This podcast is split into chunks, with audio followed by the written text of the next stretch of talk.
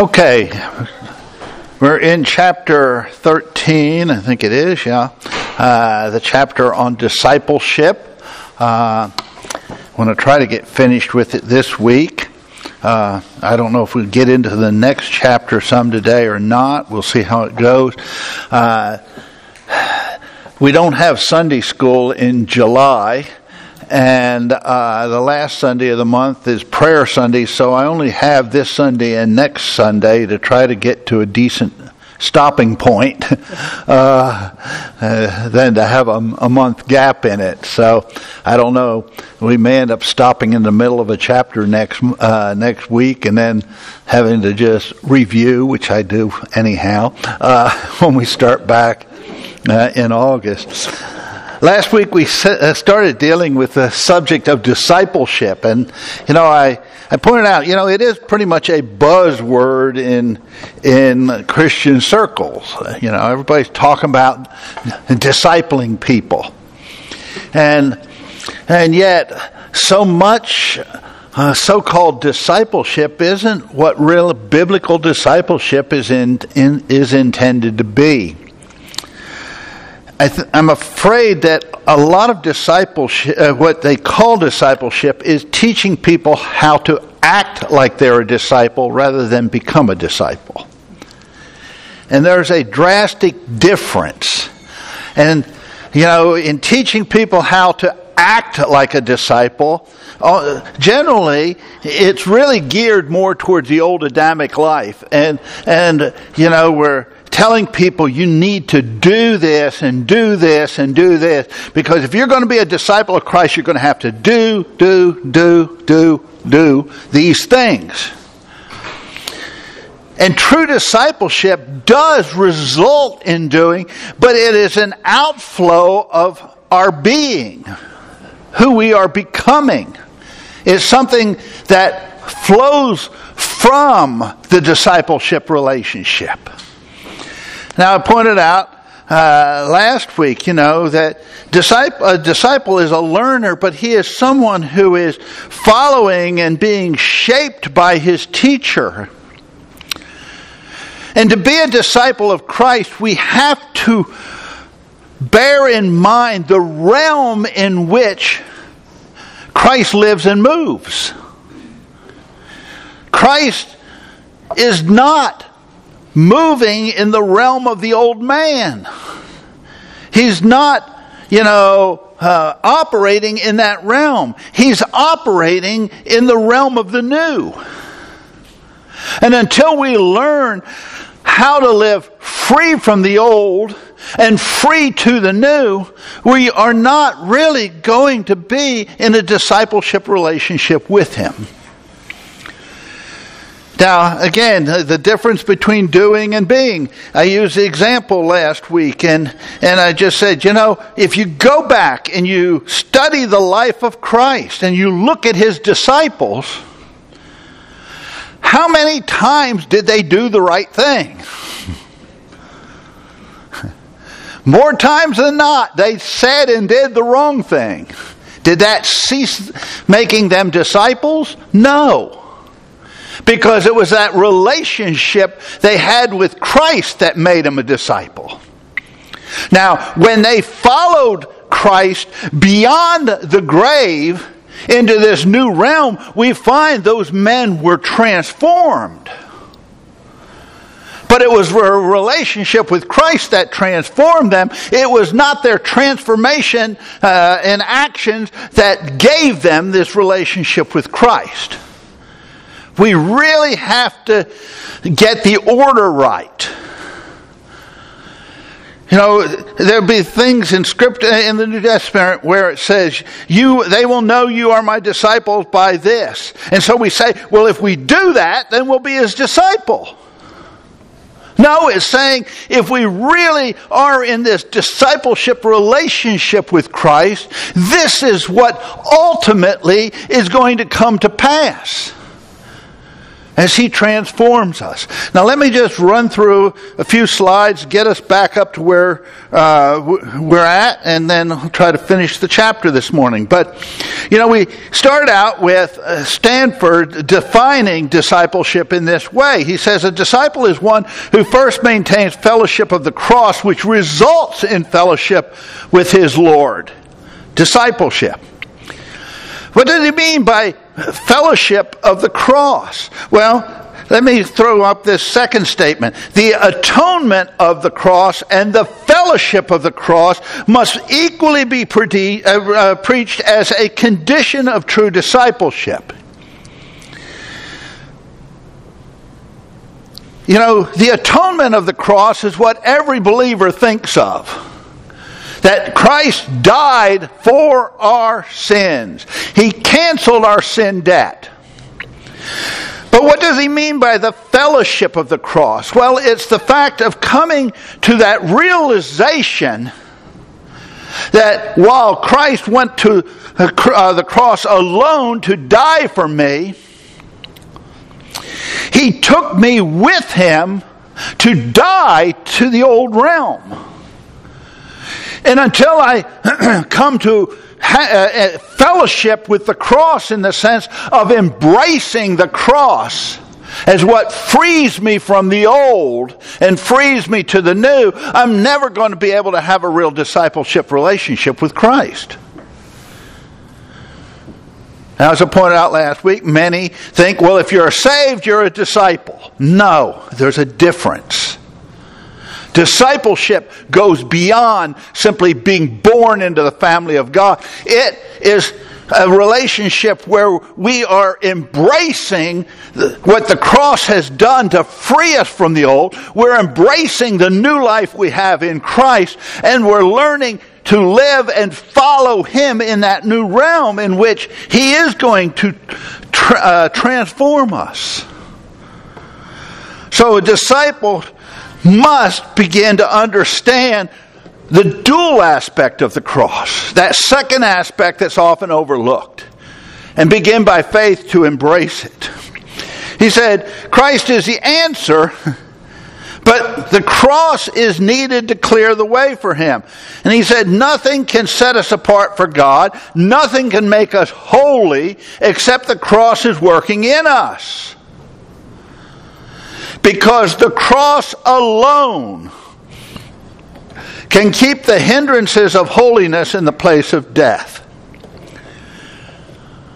The cross is so necessary.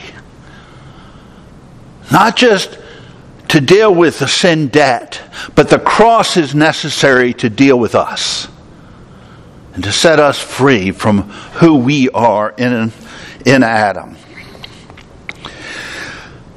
he went on, we saw this one. Nowhere is our Lord Jesus more explicit and firm than when he mentioned discipleship. And what did he say?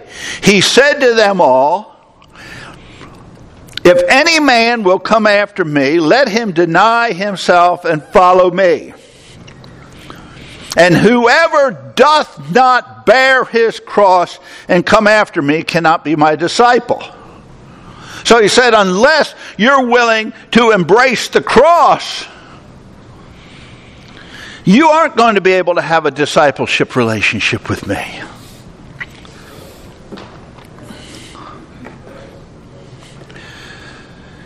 And he said the reason for this is simple self cannot and will not follow Christ. Our old Adamic life, our self life, cannot follow Christ.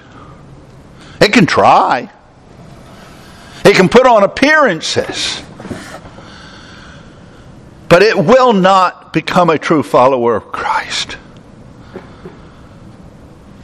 Because self will not deny self. You know, self is going to be uh, self focused. It may, you know, try to do things for Christ, but it's not doing things in Christ and through Christ.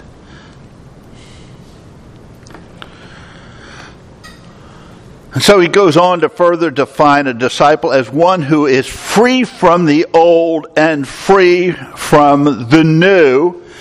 Or he says, in other scriptural words, dead unto sin but alive unto God. You said one important word wrong. You know, disciple. What's that? A disciple is one who is free from the old and free for the new. I mean, we can read, Oh, okay. but I Yeah. I don't want to do that. Okay. So, I'm just being right. Okay. A disciple is one free from the old and free for the new. my spelling uh, or my grammar checker caught me on that one. So, in other scriptural words, dead unto sin, but alive unto God. So, he says the important thing is how, you know, we got to understand what it means to take up our cross. And he started out last week, we saw how not to take up one's cross. And he said Christians need to understand that bearing the cross does not, in the first place, refer to trials which we call crosses, but the daily giving up of life, of dying to self, which must mark us as much as it did the Lord Jesus. He says, you know, oftentimes believers uh, are going through a difficult time and they're saying, well, I just have to take up my cross. He said, that's not what Scripture's talking about. He's talking about taking, you know, on a daily basis, taking our place at the cross. Leaving that old man at the cross. Dying to the old and living to the new. So he says, may we cease to confuse the words a cross with the cross. Would that we would lose sight of our cross in his cross. It's his. Then, and this is important, his cross becomes our cross. I begin to see, you know, myself sharing the cross of Christ. His cross becomes my cross. His death becomes my death. His grave, our grave. His resurrection, our resurrection. His risen life, our newness of life. But it's all in Christ. And He is my focus. He is my life. He is my source of everything. So he says the believer's cross is the cross of Calvary, the cross on which Christ was crucified, the cross we share with him. Every believer is thereby freed from all bondage.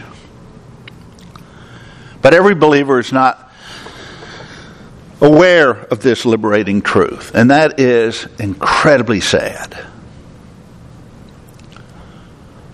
Many a believer goes through his entire life never, ever, ever knowing the liberating truth of the cross. Knowing that it, you know, uh, being confident that it paid the sin debt, but knowing nothing of the liberating aspect of the cross. So they struggle day after day after day after day after day. When freedom is there. When I was in Ireland, I did a message one time. I, I entitled it The Salvation Package and I used some props and things. I had this gift, you know, this package, and I, uh, you know, it had salvation on it. And I talk about how believers get this package, this this wonderful gift. And so many kind of put it on a shelf and admire the fact that they have this gift, but they never open it. And they tell others about this wonderful gift you can get just by accepting it. And they go through life and they struggle and they cry out to God and they're asking for answers. And they're never opening the gift that they put on a shelf. One day they'll get to heaven and they'll finally open it and they'll find out everything they've needed was always there. And so I'd take that, I had a big box, and I'd take that box and open it and start taking things out of it. And of course, one of the things is the birth certificate. We all are familiar with that part of it. We're born again. But something else that's in there that many believers don't see is a death certificate. A death that frees us from the old. And if you haven't come to see the death certificate that comes with your salvation, you're never really going to live in the freedom you have over here. You're always going to feel in bondage over here.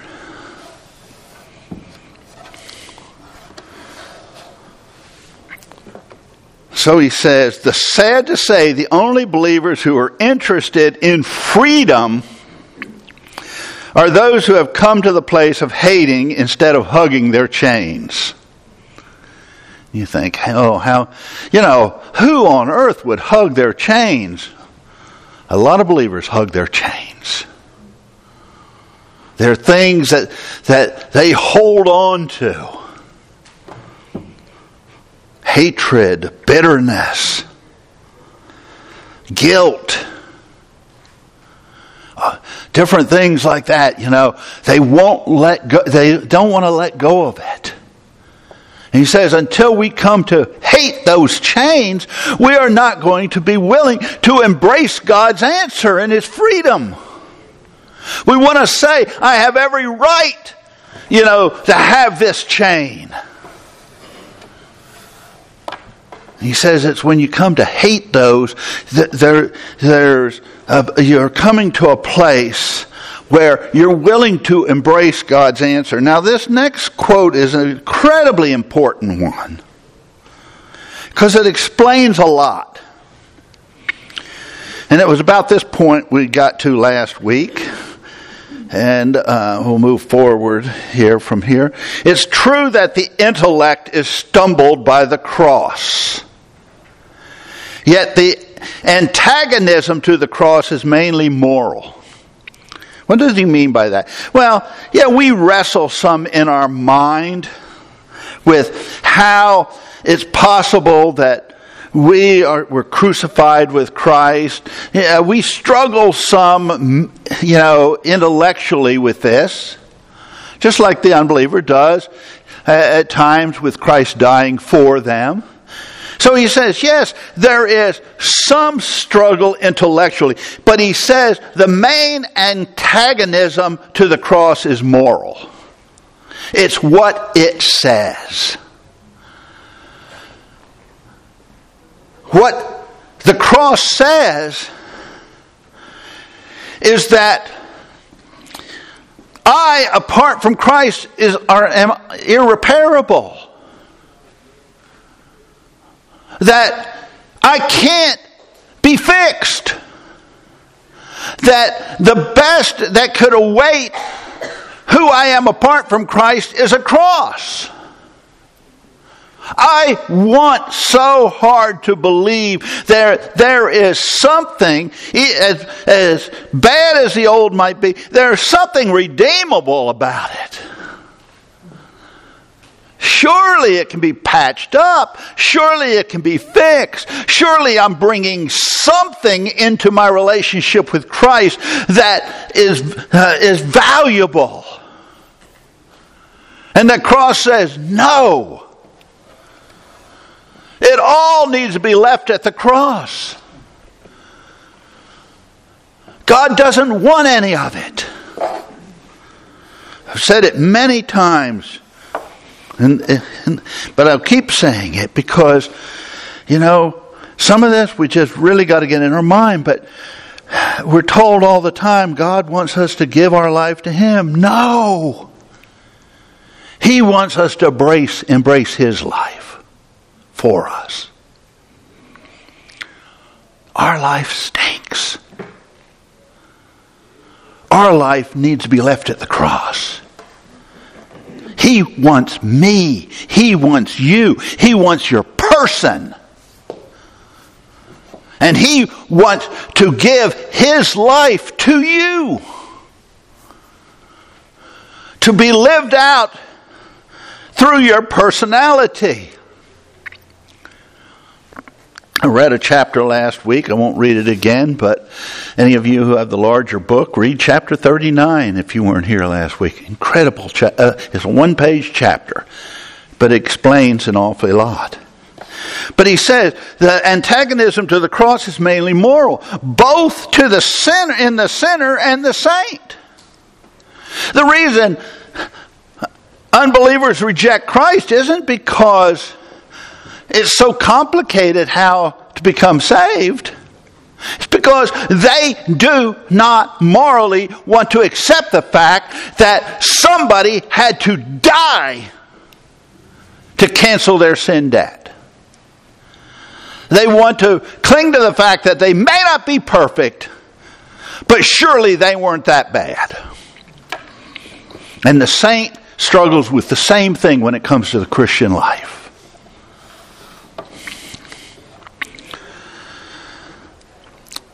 Because it's he says for it, it is a uh, its message is only welcomed by those who desire freedom from the bondage of their sins and who hunger and thirst after the experiential uh, righteousness of God. He says the divine way via the cross for spiritual emancipation is just as uh, offensive to the child of God as the divine way of salvation is to the lost.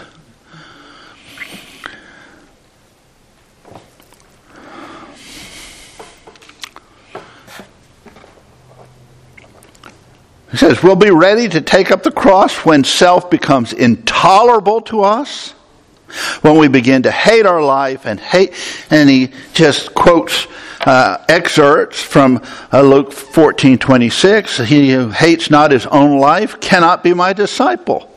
Again, the world is telling us the opposite. You got to love yourself.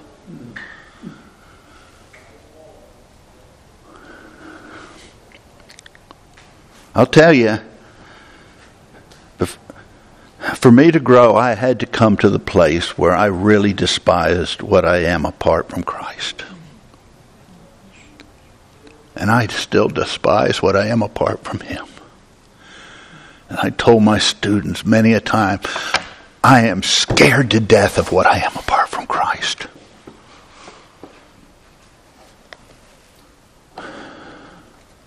I thank the Lord.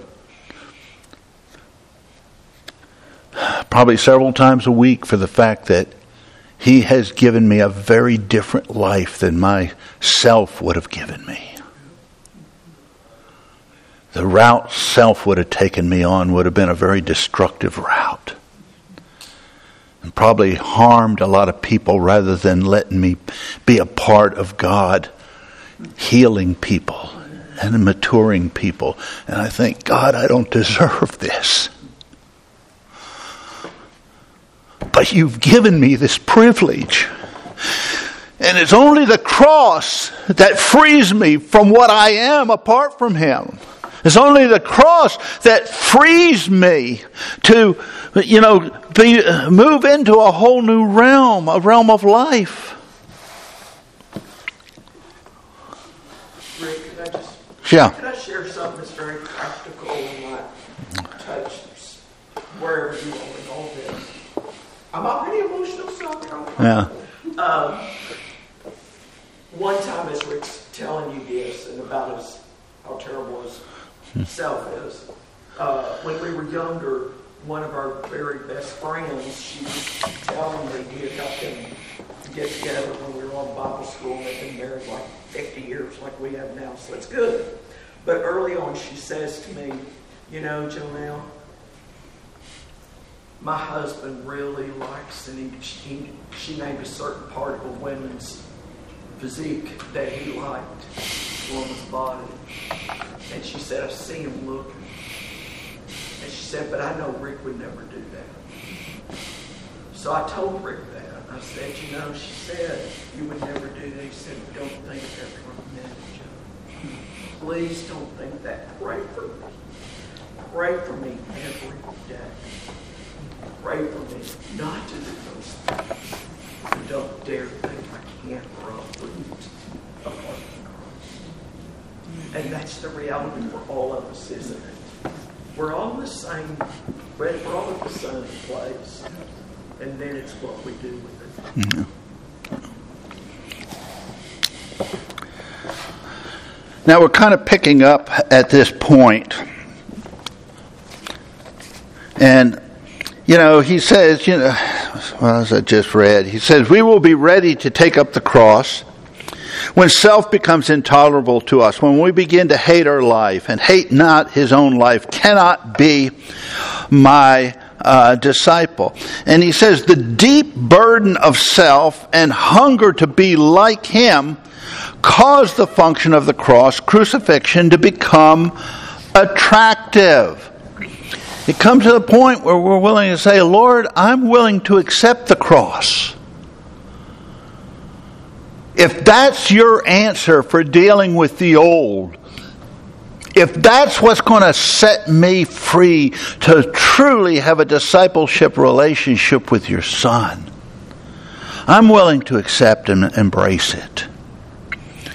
He says the long, devastating years of abject bondage make freedom in the Lord Jesus priceless. The cost becomes as nothing to us. Think of it. We begin to share the attitude of our Lord Jesus and of Paul. For the joy that was set before him, the Lord Jesus patiently endured the cross. Hebrews 12:2. The attitude of the apostle Paul became, but God forbid that I should glory save in the cross of our Lord Jesus Christ. Galatians 6:14. And then in Philippians 2:5, let this mind or attitude be in you which was also in Christ Jesus. We begin to glory in the cross. Our very own freedom from all that enslaves us, from all that would keep us from fellowship with our risen Lord. So we begin to take up our cross, our liberation, our personal finished work held in trust for us so long and patiently by the Holy Spirit. He says, Talk about your trust fund. And here's where we come to something, again, significant. And here is how we take up uh, and bear our cross. He's been telling us how not to do it.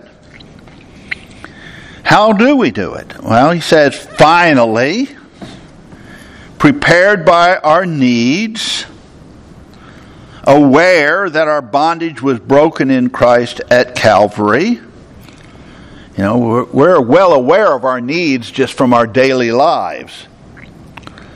Where we become aware of our bondage being broken in Christ at Calvary through the Word and seeing what it has to say.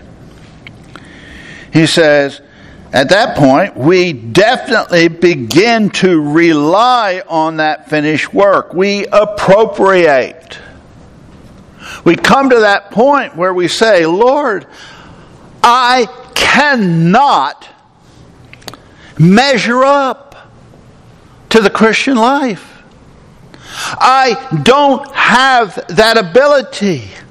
But I thank you, Lord, that Christ dealt with that. He dealt with the old man there at the cross. And he has opened the door for me to have a living, breathing relationship of fellowship with him, which will produce over time the results that the Word describes. You know, people ask, well, what about the imperatives in the New Testament? And because there are imperatives there.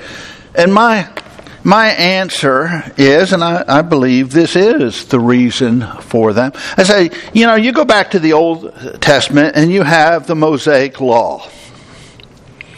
And for 2,000 years, the Jews believed that the law was given to them to enable them to live righteous lives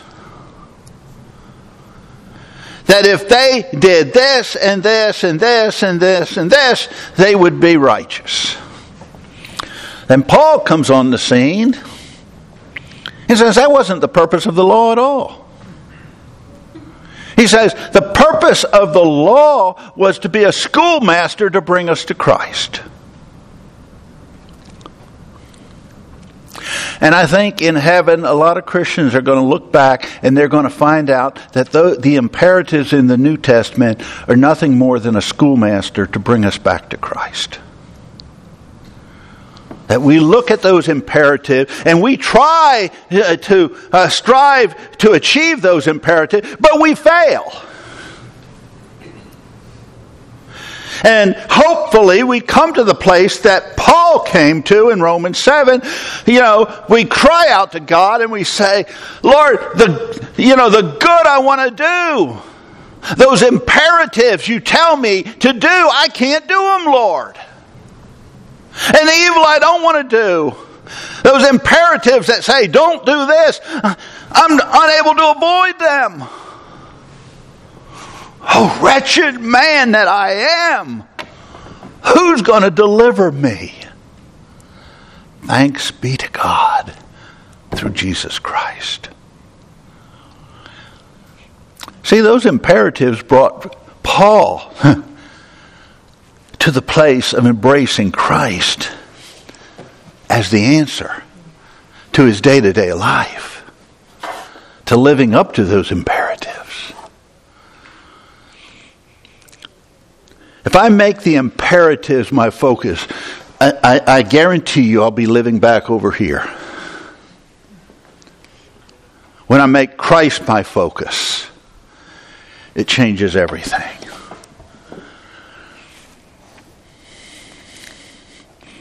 So he says, our attitude becomes I gladly and willingly take by faith in the facts, and again, chapter 1, the chapter on faith, says that biblical faith is based on facts.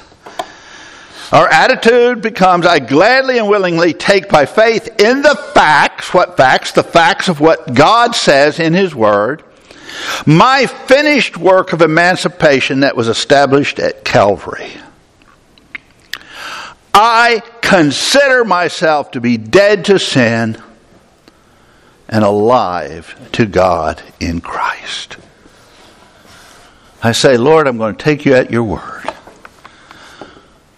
That my relationship with sin is dead.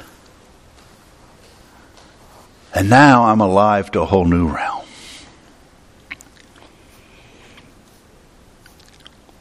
And I'll say what I've said many times, but there's always new folks coming and going, and I never know who's heard it and who hasn't.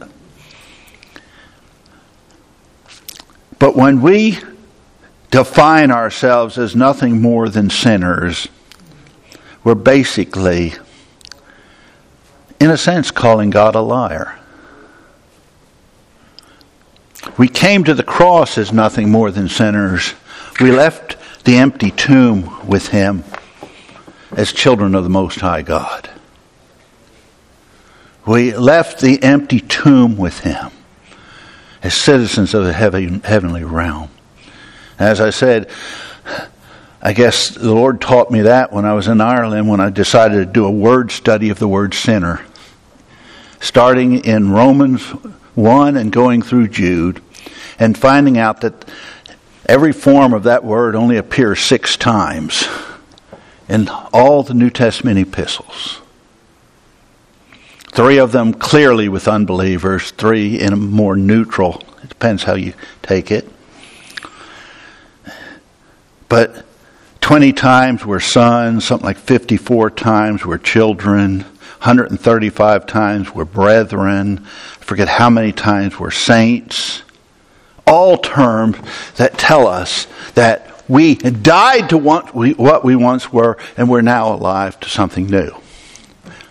Now, the old sin nature is still alive and kicking. It's been crucified, but I've died. And I need to see myself in that light.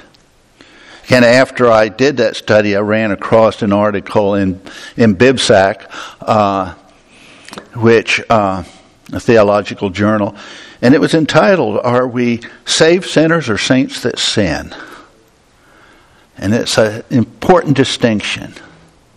People say, well, what about Paul? Paul uh, said he was the chief of sinners. Paul said Christ came into the world to save sinners, of whom I'm chief. He's saying I was at the front of the line of those who needed to be saved, but I have yet to see Paul open one of his letters, Paul the sinner, uh, uh, to the churches. Paul always, when he addresses the churches, addresses him on the basis of his new relationship to Christ. Paul the apostle, Paul the servant, Paul this, Paul that. You know, never Paul the sinner. Because he came to see that he had died to the old and was alive to the new. He says, This is taking up one's cross. And he says, as we learn to do this, we begin to find these facts true in experience. The more I begin to see myself as having died to the old and being alive to the new, the more my focus is in this realm, rather than trying to fix what's over in the old realm, beginning to learn uh, what I am and have and embrace what I have in the new, the more that happens, the more it changes me. He says the Holy Spirit brings that finished work of death and applies it to all of the old nature, which is thus held in the place of death, the death of Calvary. If and when we turn from the facts and begin to rely on anything or anyone else, including ourselves, self is released from the cross, active and enslaving as ever. Now, again, I've made the distinction. Again, this came out of a word study I did looking at things that are said to be dead and things that are said to be crucified. And the old man is never said to be dead, but he is said to be crucified. He's held in a place of judgment. He's held, you know, in a place uh, leading towards destruction. He's held on the cross. But I can still let him influence me. And go back, read the, the crucifixion account. Christ and the thieves are crucified, and yet they aren't dead yet. They will die, but they aren't dead uh, immediately upon crucifixion. The old man is always seen as being crucified. Never is the old man said to be dead. We are said to have died to it, our relationship with it being severed. But it is seen as crucified. That's why I have it up here week after week after week after week, trying to get that in your mind. It's crucified. So why listen to it? Why try to fix it? Trying to fix it is like somebody showing up at a crucifixion with a makeup kit that's going to try to make the guy hanging on the cross look better. That is stupid.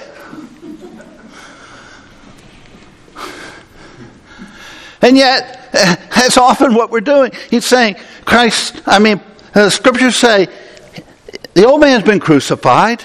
You've died. You, as a person, have changed identities. You are no longer a child of Adam. You are now a child of God.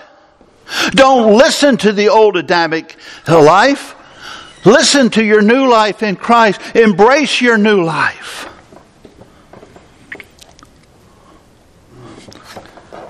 He says, through this process, we are patiently taught what? To walk by faith. To maintain our attitude of reliance on the finished work of the cross. Day by day by day by day. I put my confidence in the statements of God.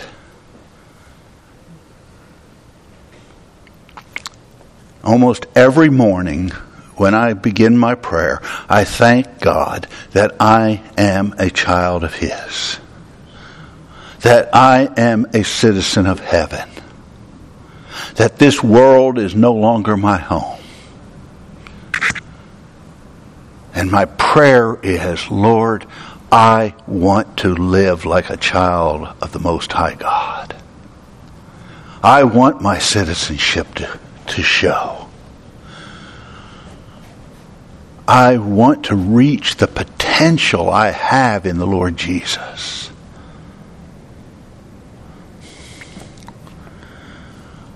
I want to constantly remind myself. You know, Paul talks in, in the opening verses of chapter uh, 12 of Romans about uh, being transformed. How? By the renewing of our minds.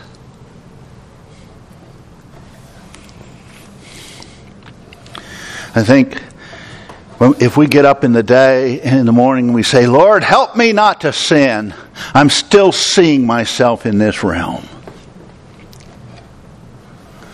If my prayer is, Lord, I want to live like who I am in Christ, we're starting out with our mind in the right place. A renewed mind, though, takes constant reminding. Because the world, which we also died to, but if, I don't know if you've noticed it, it's still alive, it's still kicking. The world will keep trying to tell us things, but we've died to it. Our relationship with it has been severed. Formerly, we were dead to God. We had no relationship with Him. Now, we are dead to sin. We are dead to the world. Our relationship to it has been severed.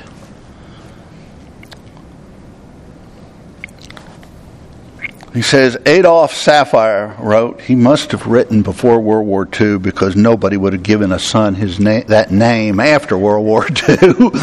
but, but Adolph Saphir wrote, The narrow ma- path commencing with the cross, you died with Christ, ending with uh, the glory of the Lord Jesus is a path on which the Lord draws near and walks with his disciples. Christ liveth in me. The Lord within lives as the sole source of life. The old life, I mean, the old I, has no contribution he can make to the Christian life and service. He can never be harnessed to, do, uh, to the purposes of God. Death is his decreed portion. There cannot be two masters in our lives. If the old I is an active uh, possession is inactive, is an active possession of us, then Christ cannot be. But if we gladly take hold of the fact of redemption, I've been crucified with Christ, then Christ, by His Spirit, takes up the exercise of the function of life within us and leads us as His bond slaves, disciples, in the train of His triumph. I just challenge you to really think through this chapter. Because if you truly come to the place of entering into a discipleship relationship with Christ, He will change you. He will transform you. You cannot walk hand in hand with Him day in, day out, year in, year out, without Him changing you. His heart will become your heart. His mind will become your mind. And his ways will, little by little, become your ways. And it'll flow from the relationship. It won't be something you put on externally. It will be something that flows from within. Now, next week, we build a little on this in the process of discipleship. I'll probably make an attempt to get through the whole chapter, uh, since we're going to have to pause after that, but we'll, we'll just see how that plays out. Uh, let's uh, have a word of prayer. Lord, we thank you for the cross. Lord, it's not something we like to think of. Uh, we don't like to have to think that uh, we were so sinful that somebody had to die for us. And Lord, we don't like to think that even our life was so uh, worthless that your answer was to nail it to the cross and to give us something new.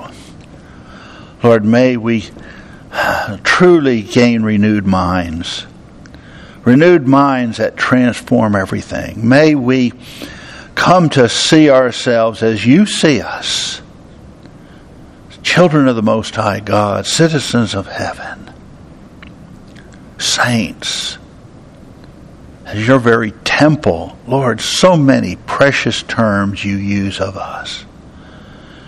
May we see ourselves in that light and come to see sin as an unwelcome presence in our new creation life. Uh, Lord, I do pray for the service ahead of us, the time we are able to sing praises to you, but then, Lord, as our brother Jerry uh, concludes his two part series, Lord, just use him to be a huge blessing in each of our hearts and lives. First, in the precious name of Jesus, we pray. Amen.